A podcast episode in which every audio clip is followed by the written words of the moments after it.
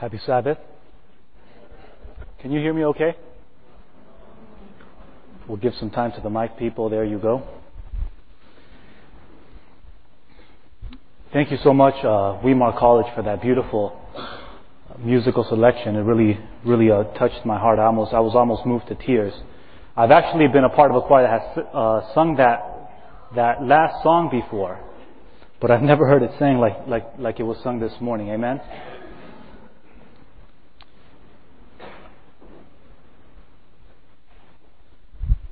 I um, it's a little bit difficult to speak to you this morning because when you only give a person an opportunity to speak once, it's hard to decide which message you're going to present.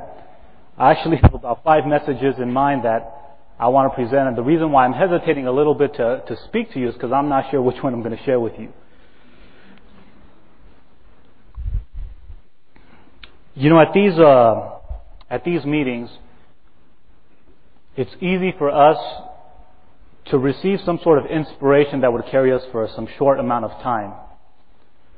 But at the same time, we have to realize that this will never happen again. The same group of people that you see here today, you'll never see them in this kind of setting all together ever again. And so it is with heavy burden, I'm sure, on each of the, the, the planners of Dunamis. They're telling me to put this up a little more.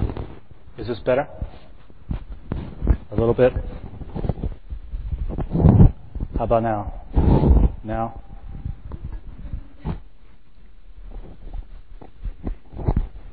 Better? Okay. All right. Yeah, let's uh, let's bow our heads forward to prayer before we open God's Word. Father in heaven, we invite to you, we invite you to be with us at this time. And through the power of the Holy Spirit, Lord, we ask that you would break down our hearts. That you would break down our hearts in such a way that the Holy Spirit would be able to dwell with us. And Father, we ask that you would be our teacher, that you would be our instructor today. And that the words that we hear from your word will not be words that would be easily forgotten after twenty, thirty minutes, but would be words that would so become a part of us that our lives would be transformed to that of Christ. Be with us today as we learn what faith really is and why it's important to finish the race. In Jesus' name we pray. Amen. I want to bring you greetings, first of all, from Campus Hope Church at the University of Michigan in Ann Arbor, where it represents about five different universities in the state of Michigan and another eleven nation and worldwide. As a matter of fact, you might not know that. We're letting you borrow some of our friends, some of our graduates from there. One of them is Doctor Waterbrook here.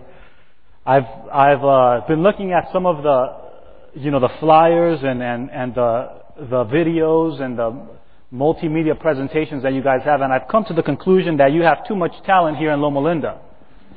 We let you borrow some of our some of our uh, best, and it's time for you to give us some back. So I want to make a little advertisement. Those of you talented people who put this together, please come to Michigan. We have a good medical school there too. I also want to th- uh, thank the Iona team uh, for the invitation.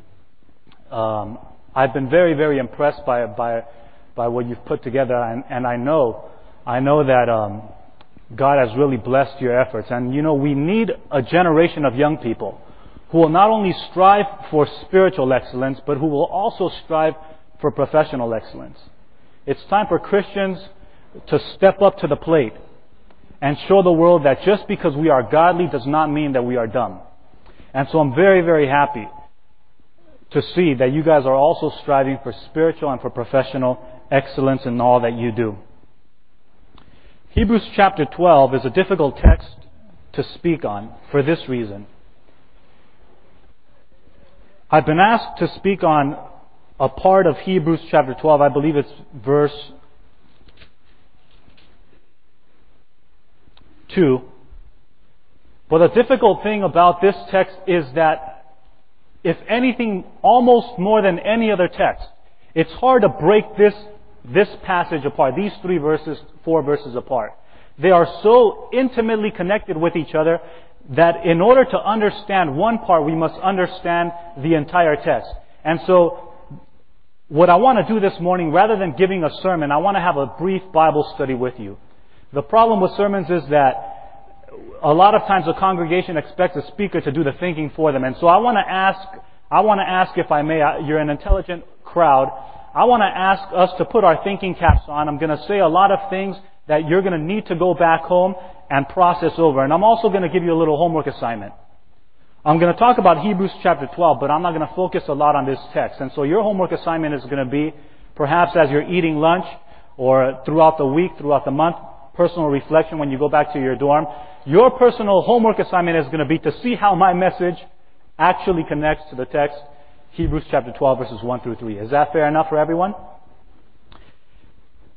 Hebrews chapter twelve metaphorically contrasts or, or, or relates something in the Christian experience to a race. What is that aspect of our Christian experience that Paul is likening unto a race? Does anyone know?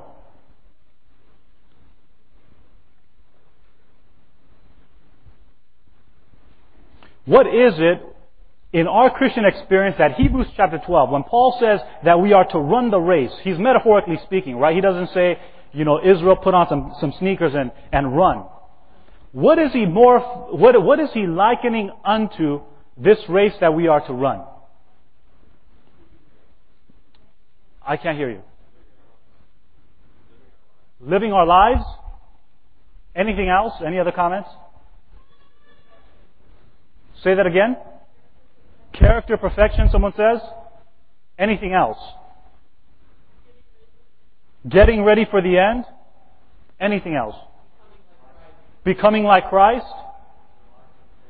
The life of faith.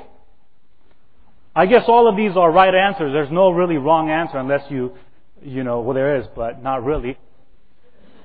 But if I could suggest to you, I believe that Hebrews chapter twelve, Paul is speaking, when Paul is talking about running a race, he is talking about running the race of faith. Faith, may I suggest to you that faith is the only way to attain character perfection. Faith is the only way to being like Jesus. Faith is the only way to experience Christianity. And so when Paul is talking about faith, I mean, when, ta- when Paul is talking about running the race, he is talking about running the race of faith. Let me ask you another question. What is faith? What is faith? Okay, someone says it is a substance of things hoped for, and the complete definition is the evidence of things not seen. You know, a lot of times people philosophize over Hebrews chapter eleven and verse one, and we, we make faith something out there that we can't really reach. But practically speaking, what is faith? Okay, why don't we raise our hands? Yes. Okay, trusting God and believing that what God says He will do. Anything else? Yes. Belief without reservation. Anything else? What is faith? You know, a lot of times it's we take for granted what faith really is. Some people say, I have faith in a doctor. And so faith in that way is trusting in someone or something. Others say, keep the faith. And so faith is a certain conviction that we hold. Some will say, I am of the Seventh-day Adventist faith, and faith is a system of religion to which we assign ourselves to as members. And we really don't have a practical understanding of what faith really is. Let me ask you one more question before we begin our message. Who would you characterize as a person who had high faith, and why? When you think of faith, who is the first person that comes to your mind, and why? Why did this person have a lot of faith? Yes. Daniel, why? How did he exhibit that faith? Okay, so sister says here that Daniel is a person who exercised faith because time and time again, whenever he experienced something, he over he he, he stood fast. Any other people? Yes. Noah. Why Noah? Okay, Noah preached that it was going to rain for one hundred twenty years and it never rained before. Noah is a man of faith. Any other people, men and women of faith. Abraham. Abraham's the father of faith. Why? He just went even though he didn't know what was ahead of him. Anyone else? Esther. We finally have a lady. Why Esther?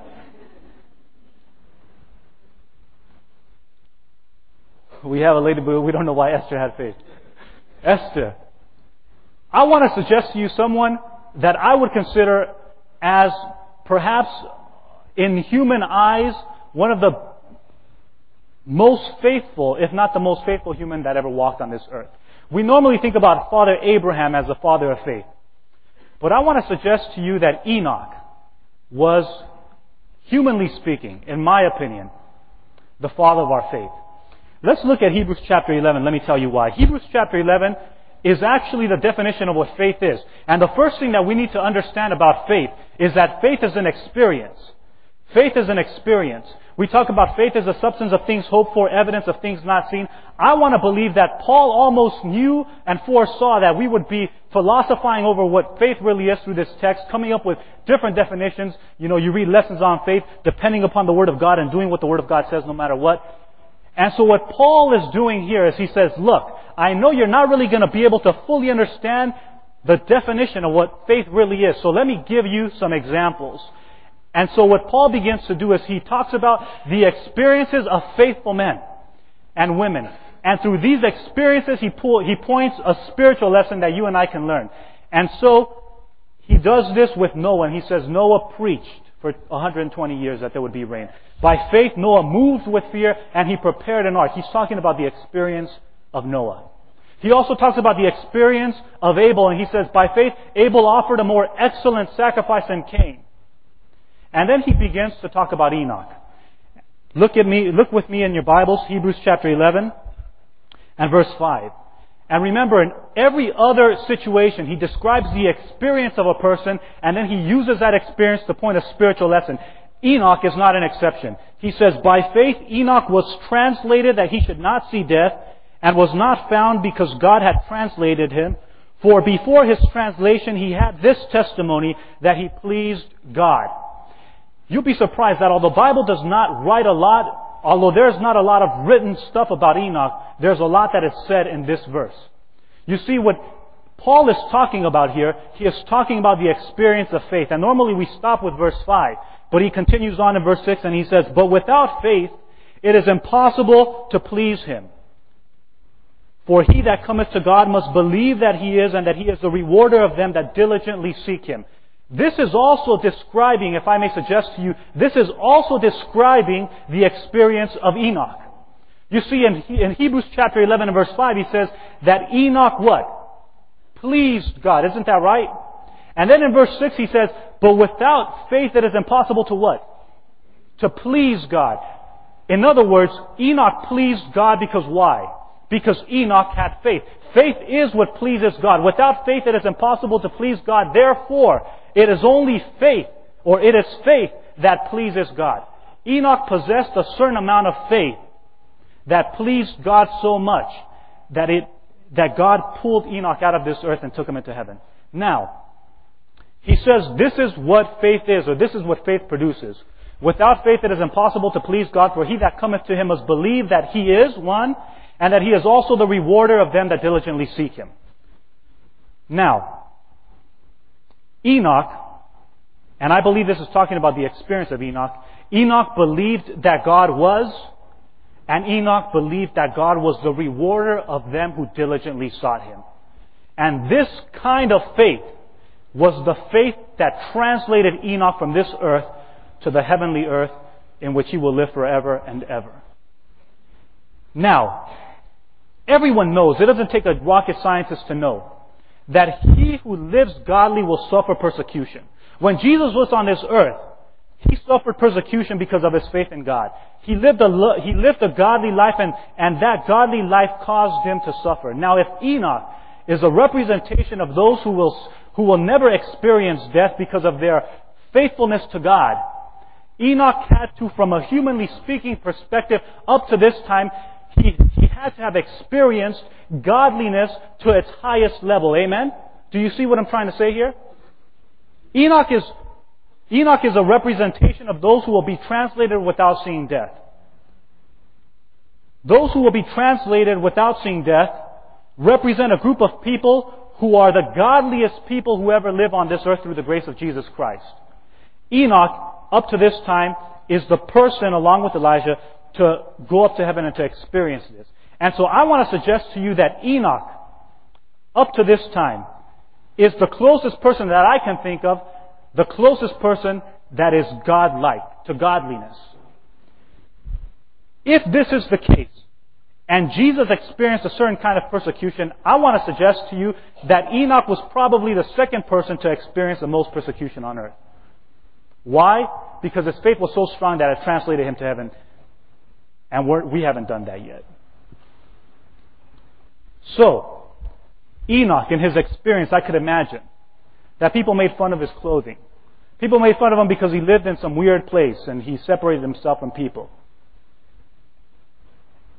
And what motivated Enoch to continue to experience that was faith.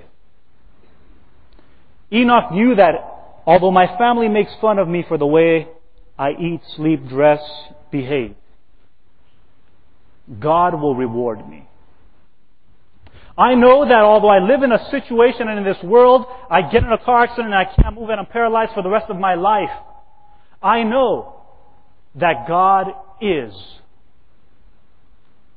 I know that although I have to sacrifice my education, I have to sacrifice something in my life, I know that He is the rewarder of them who diligently seek Him.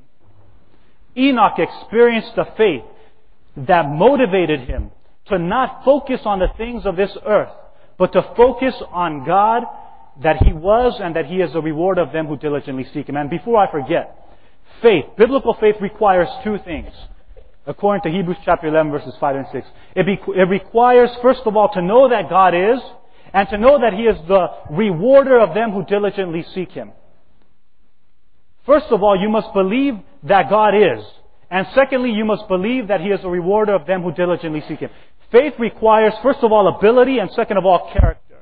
Biblical faith. You see, my mom and my dad are here this morning. They're sitting third row. My mom loves me very, very much. I know that. So does my dad. But there's one problem with my mom, and that is the reason why I can't have faith in my mom. You see, although my mom has the character, she loves me. I know she loves me unconditionally. As a matter of fact, since we're in California, I'll tell this story. You know, we're we're known in California for having earthquakes. And I remember when I was in elementary school, I'd wake up and my mom was on top of me, trying to protect me from an earthquake in the middle of the night that I never even felt. And I know my mom loves me. I can trust my mom's character. I can trust her love for me. But I can't have faith in her, because if a stronger person comes along trying to kill me, he can also beat my mom up. My mom does not have the ability. She doesn't have the power. And now, you know those bullies in school? Everyone went through those experiences with bullies. Bullies have the power.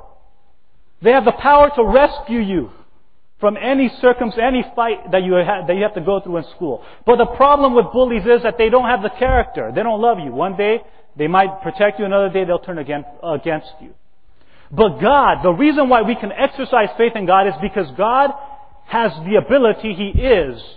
And He is also the rewarder. In other words, He loves you enough to protect you and to know what is best for you.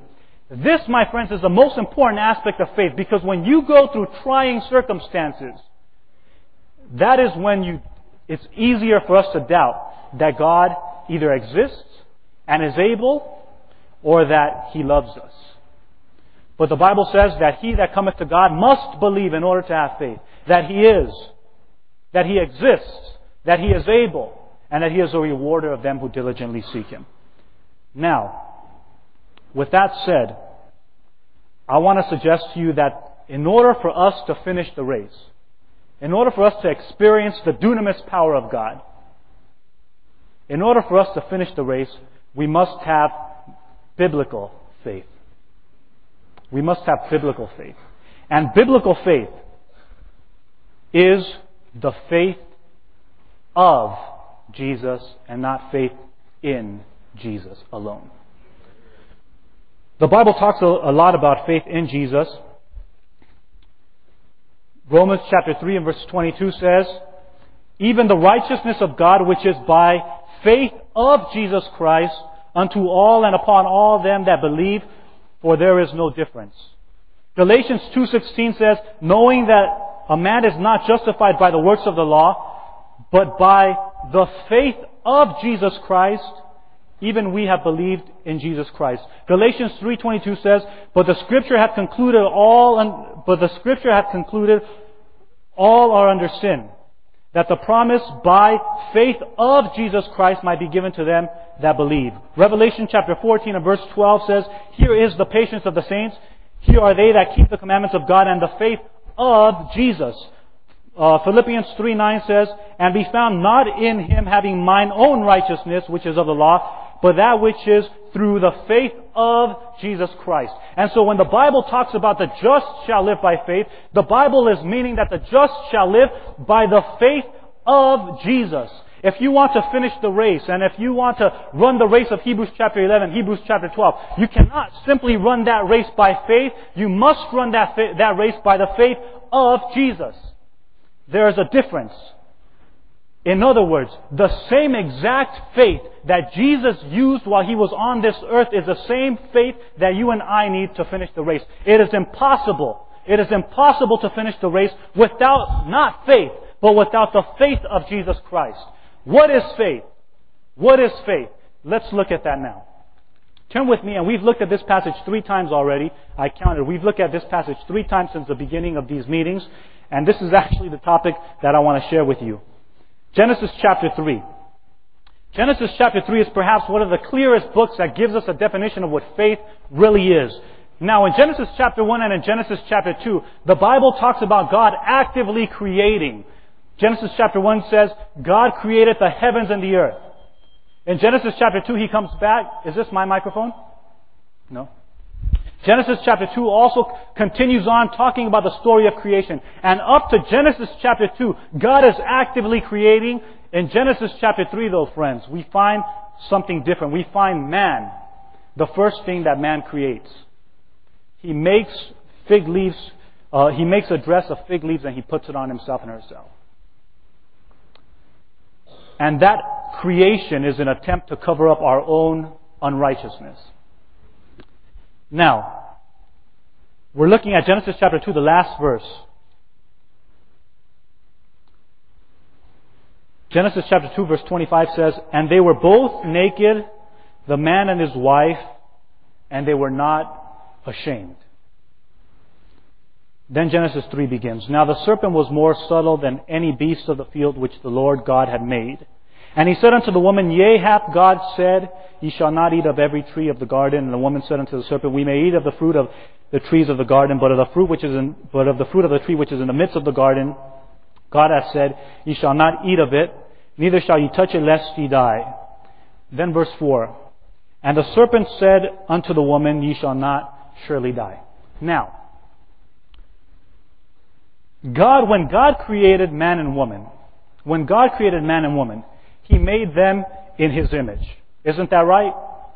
He made them in His image.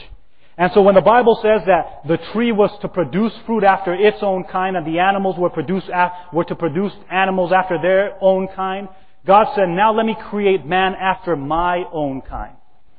Man, Adam and Eve, let me, uh, Adam and Eve, although they had the freedom, although they had the freedom to do whatever they wanted to do, that freedom was surrendered to Jesus Christ. How do we know this? Man lived exactly according to what God wanted. Man did exactly according to what God wanted him to do. Isn't that right?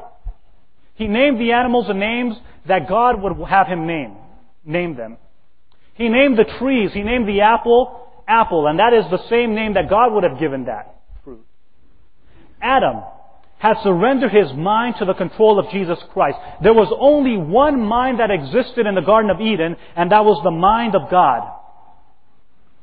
Man had surrendered the control of his mind to Jesus Christ. But in Genesis chapter two, there is a new mind that is introduced. A mind that is contrary to the mind of Christ. And so now man has a decision to make. Will I continue following, surrendering my mind to Christ, or will I, or will I surrender my mind to Satan? And let me tell you something, friends. Our mind is controlled by one of two powers: God or Satan. Don't believe this foolishness that I can control my own mind. No, no, no. Our mind is controlled by one of two powers, and that is the power of God or the power of Satan. Two powers. You choose which power will control your mind, but your mind will be controlled. Adam had his mind controlled by God. In Genesis chapter three, his mind, uh, a, a new mind is introduced. And this is what the serpent says: "Ye shall not surely die, for God doth know that in the day that ye eat thereof, then your eyes shall be opened, and ye shall be as gods, knowing good and evil." First of all, the serpent approaches the woman, and he says that you will not die. But it says that in a day, it says in, in verse five, "For God doth know that in the day that ye eat thereof, then your eyes shall be opened." Implication: Eve, your eyes are closed. Eve, your eyes are closed. The first reason why Eve fell was because she had a desire to be open-minded. Eve had a, Eve had a desire to be open-minded. Friends, let me tell you something. Don't believe any of this foolishness that people are feeding us today, that we need to be open-minded Christians. Yeah, you're open-minded if the Bible talks about it. But the reason why we're in this mess today is because someone had the desire to be open-minded. Eve had a desire to be open-minded. The other thing that Satan is telling Eve here in this brief conversation, he says, "For God does know that in the day that ye eat thereof, your eyes shall be opened." In other words, Satan is saying to Eve, "Eve, God, if you partake of this fruit, not only will your mind be open, but the reason why your mind is closed now is simply because God deliberately has made it so." In other words, Satan here is making a direct judgment and accusation upon the character of God. And that is that God, a God of love, would withdraw, would withhold from His people something that is good. And so what Satan is saying to Eve is, he's saying, listen, not only are you, not only are you closed-minded, but the reason why you're closed-minded is because God has, because God wants you to be that way. And then he says, "Your eyes will be opened, and you shall be as gods, knowing good from evil." The other, the other, the other accusation that Satan is making here is he's saying that Eve has the ability within herself to be God. What does God do? How can she be God? The understanding of good and evil. Friends, that is something that we buy into today. Don't you hear a lot of times people saying that, "For me, this is bad. For me, this is good"? Eve suggests, I mean, Satan suggests to Eve in Genesis chapter three that she can of her own self understand what is good and what is evil. That is something that only God can do, according to Genesis chapter three. She says, "You will be as God." What does God do? He knows good from evil. And friends, let me stop at this point to say that God's plan for man was never to know good and evil. Knowing good and evil does not make you more intelligent and does not make you more well-rounded. God's design for man and for woman was to know good only. And here, Eve is being tempted to believe that she needs to know good and evil. And in so doing, she's saying that She, Satan is saying to Eve that she has the ability to be God. Now, the natural result of that is found in verse six. "And when the woman saw that the tree was good for food." Let me ask you a question. Let me ask you a question. In and of itself, was it wrong for Eve to eat of that fruit? Yes or no? Was there some... I mean, there was no poison in the fruit. There was no poison in the fruit that would kill Eve. She wasn't eating poison. I'm sure the fruit tasted pretty good. But was it wrong for Eve to partake of that fruit, yes or no? How many of you say yes? How many of you say no? No one says no. Why was it wrong for Eve to partake of that fruit?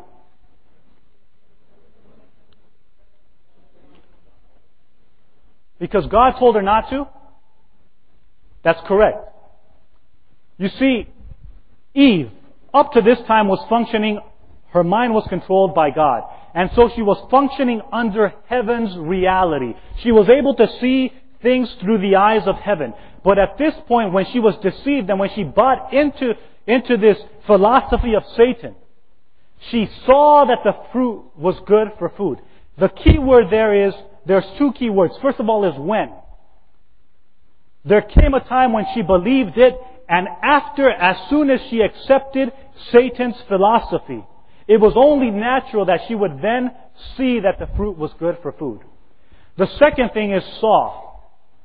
You see, Eve did not sin rebelliously.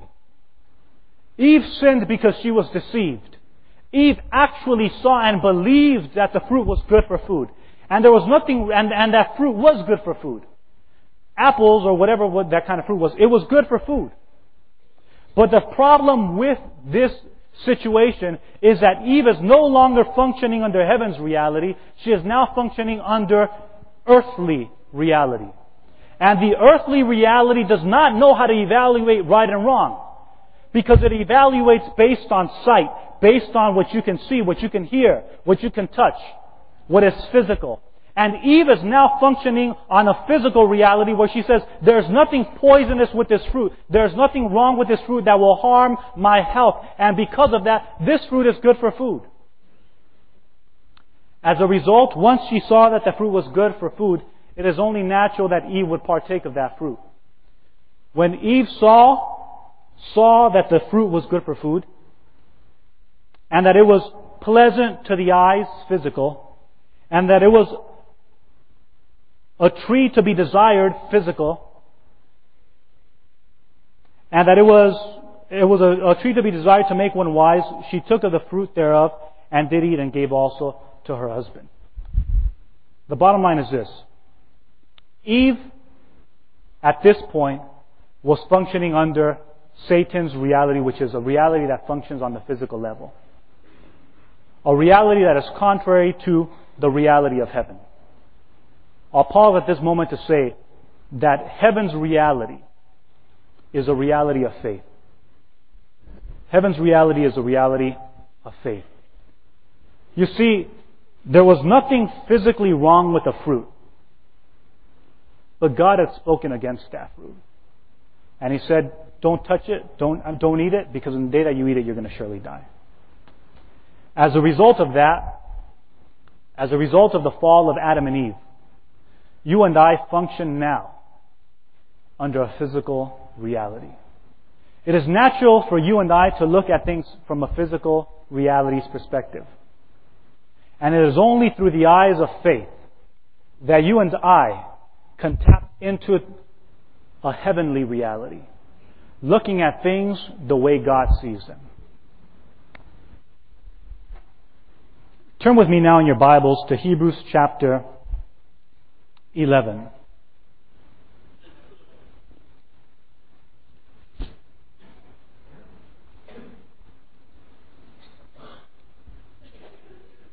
Hebrews chapter eleven explains people who understood heaven's reality and therefore were able to exercise faith. The person I want to focus on today is Moses. So look with me, Hebrews chapter eleven and verse twenty-four.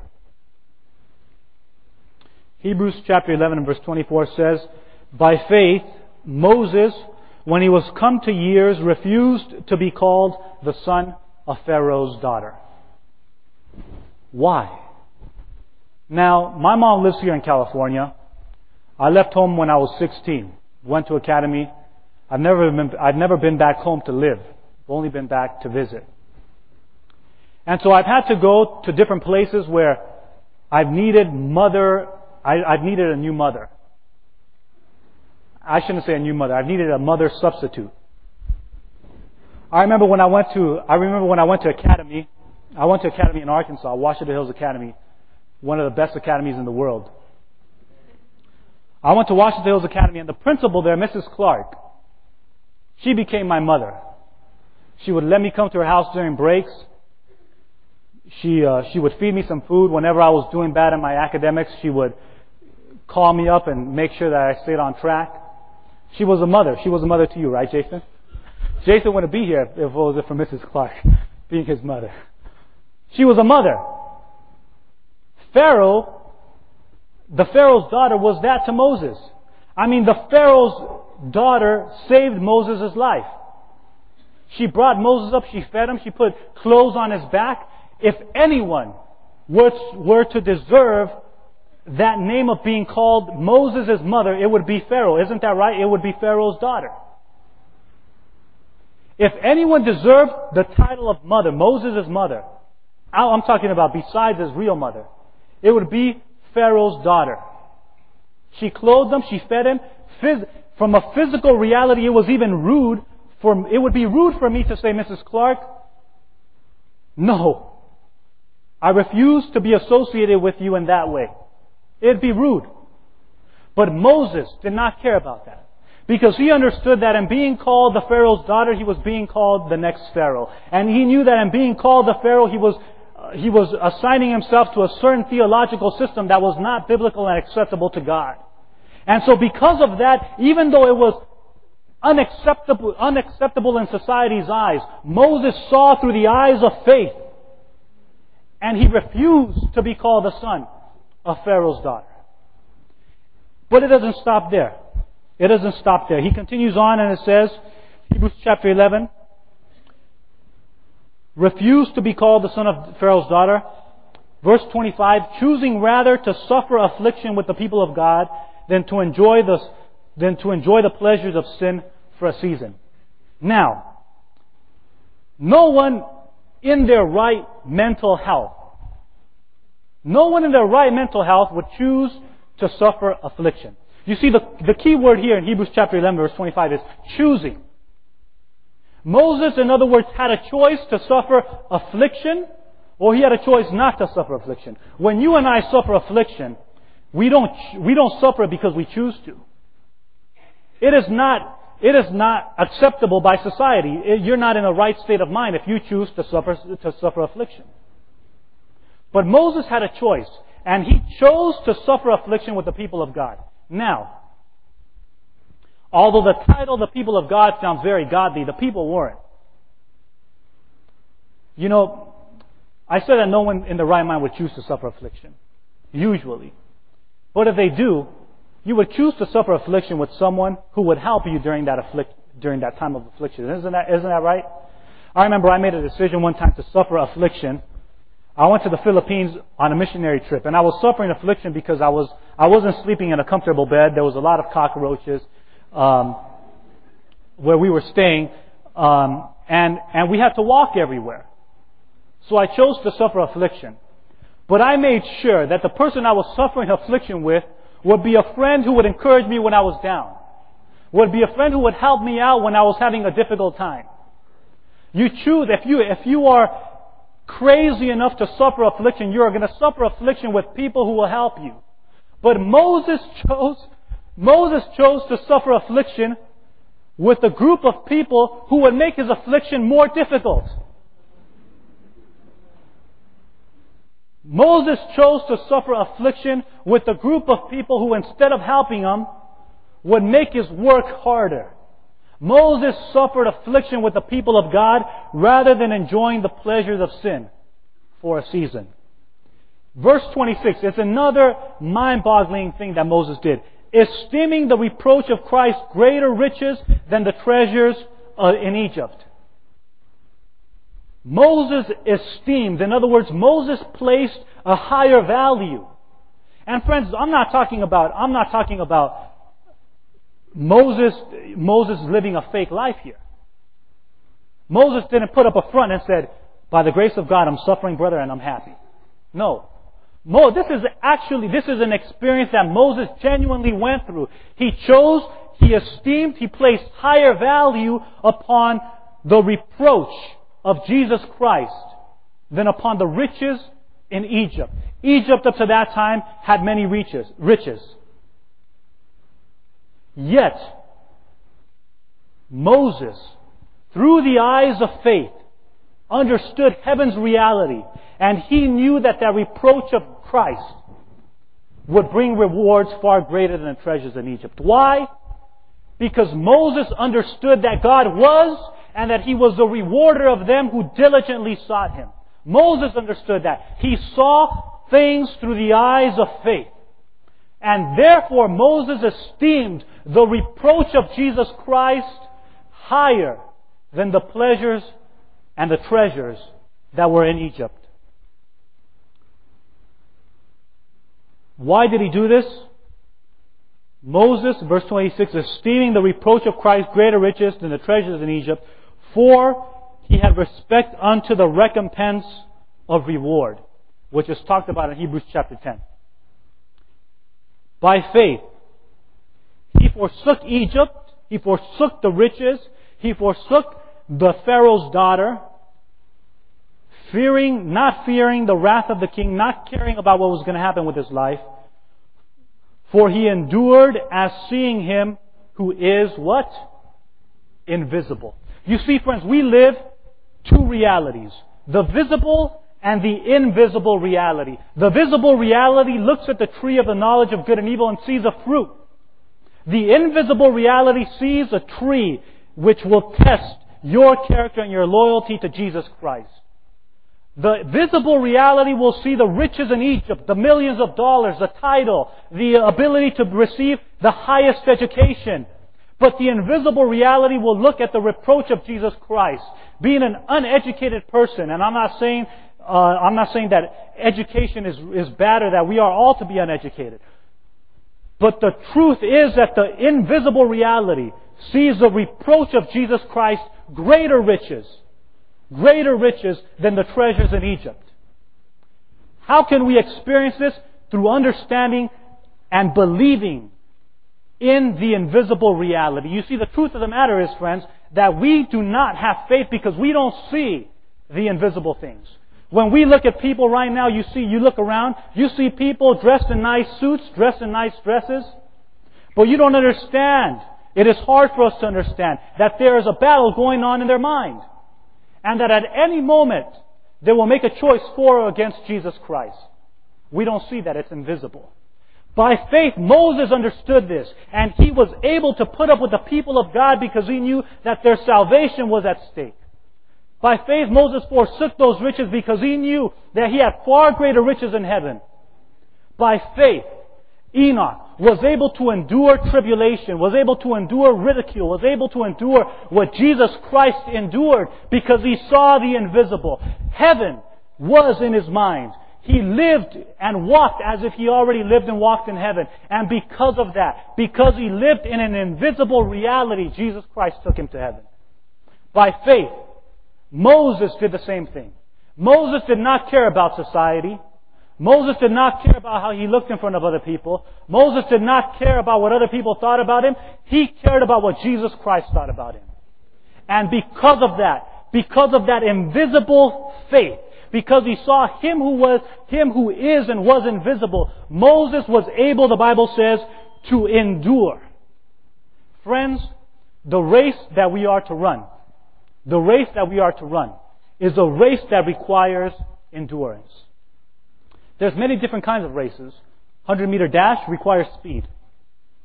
Marathon, however, requires endurance. Let's look now at Hebrews chapter twelve. Wherefore, seeing we also are compassed about with so great a cloud of witnesses,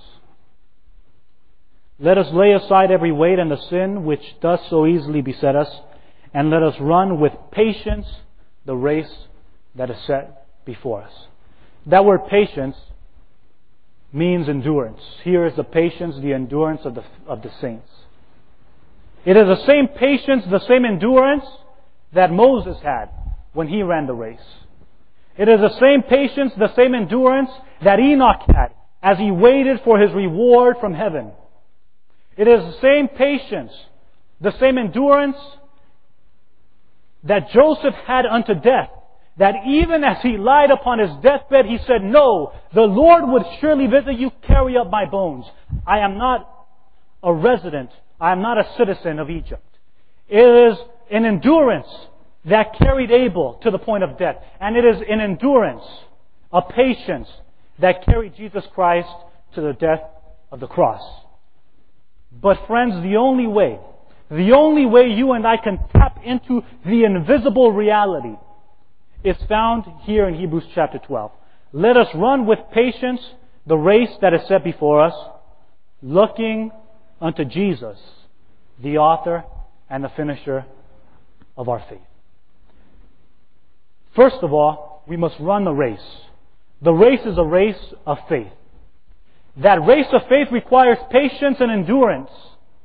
That endurance you cannot receive but by looking unto Jesus, the author and the finisher of our faith. You see, Hebrews chapter eleven does not end in verse forty. Because what is happening here is Paul is beginning to share examples, and he says, listen, I don't even have enough time.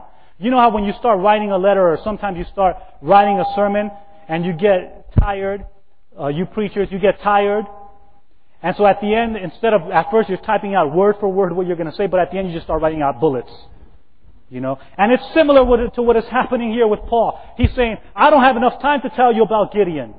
I don't have enough to tell you about all the other men and women of faith. I just don't have enough time. Let me tell you about Jesus, who is the author and the finisher of our faith. You see, these men and women, the reason why, friends, ask yourself the question, why in the world? Paul sits there and he goes forty verses talking about Abel. Abel had faith. Enoch had faith. Joseph, Abraham, they had faith.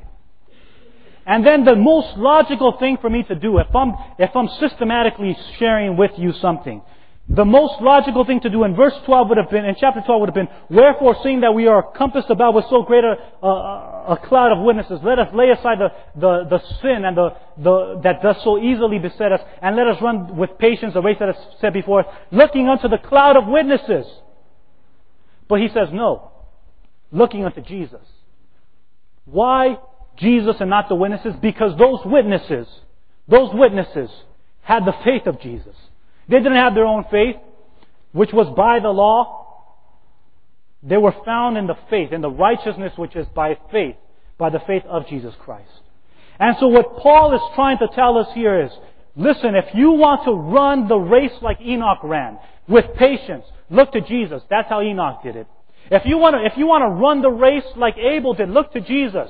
That's how he did it. If you want to run the race like Moses did, don't look to Moses, look to Jesus. That's how Moses did it. Looking unto Jesus, why? He is the author and the finisher of our faith. You see, you are not the author and the finisher of your faith. Because if you are, you're not going to make it. But Jesus is the author and the finisher of our faith, and that is why we don't need our faith, we need the faith of Jesus.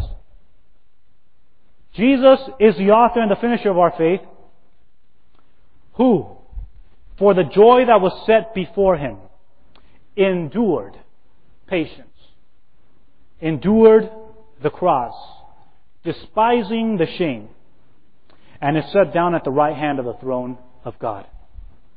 I'm finishing up now, verse three. For consider him that endured such contradiction of sinners, again endured, That, con- that endured such contradictions against sinners, against himself, lest ye be wearied and faint in what? In your minds. You see, the race. The race is a race that is ran in our minds. When you're running a marathon, I know I hate I hate running, but my fiancée Judy, she's a she's a runner. She's a, she loves to run marathons. She messed up her knee doing it. She loves to run marathons. I hate marathons. One time, we were running together. I haven't ran a mile since I was in sixth grade. I know that's something Steve doesn't want to hear. And we went exercising. I started running on the treadmill. And I looked at the thing. You know how it tells you how much time you have left before you run a mile? I started speeding that thing up. I just wanted to get this thing over with. And I was enduring because I was thinking, I just have a quarter of a mile left. It's already at point nine, just one more. I was concentrating on that, focusing on, on my, I was looking to that clock, to that timer. And I did it. As soon as I did it, I said, let me see if I can do two miles. But my mind wasn't that strong. I started focusing on the pain on my legs. I started focusing on the pain in my side, and I stopped. I said, let me stop. Judy, Judy finished her mile. We stopped, went outside. I laid down on the ground. I was about to die. I said, Lord, into thy hands I commend my spirit. And I won't tell you the rest of the story. You can talk to Judy about that. We got in an argument. No person, no runner, no experienced runner running a marathon will focus on the pain in his legs because he will go weary and faint. No marathon runner will focus on the pain in his side because he will go weary and faint. And friends, if you want to endure, if you want to finish the race, you must look unto Jesus.